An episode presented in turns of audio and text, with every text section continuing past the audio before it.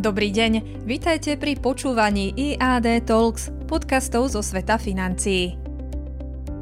Návrat k ekonomickým základom. So zmenou sentimentu na finančných trhoch sa investori opäť začínajú vracať k ekonomickým základom, ktoré sú založené na návratnosti kapitálu a časovej hodnote peňazí.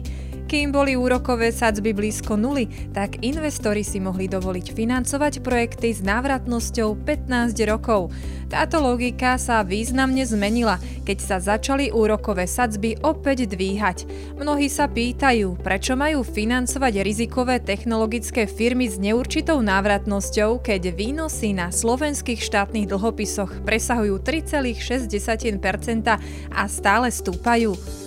Podobenstvo o vrabcovi v hrsti lepšom ako holubovi na streche začína opäť dávať zmysel a akciový trh si to všimol.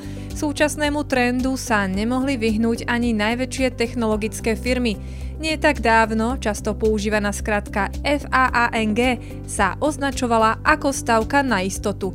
Do tejto kategórie patrili akcie firiem Facebook, aktuálne Meta, Amazon, Apple, Netflix a Google.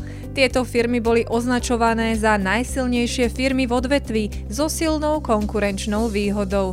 Avšak zmena monetárnej politiky centrálnych bank úplne zmenila postoj investorov k týmto firmám. Minulý týždeň sa akcie Meta Platforms prepadli o 25% a celkovo od začiatku roka stratili 73%. Investori chcú vidieť, aby ich investície vyplácali dividendy a firmy skupovali svoje akcie a to i hneď. Namiesto toho im Mark Zuckerberg stavia vzdušné zámky v podobe virtuálneho metapriestoru, o ktorom nikto nevie, či bude úspešný. Keby aj bol, tak len ťažko sa dá odhadnúť, koľko zisku bude generovať a či vôbec niečo bude generovať.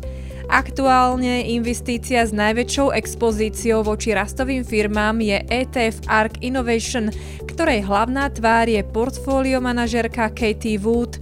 Investičnou stratégiou bolo investovať do rýchlo rastúcich firiem s potenciálom zmeniť svet.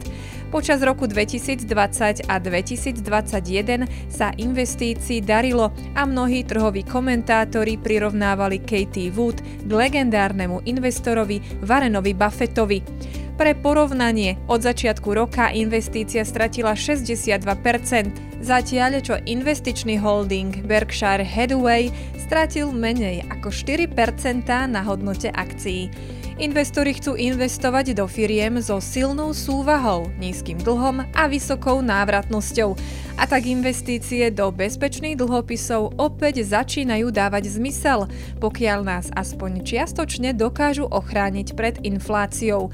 Pre mnohých je to návrat k ekonomickým základom, na ktoré sa v období nízkych úrokových sadzieb úplne zabudlo.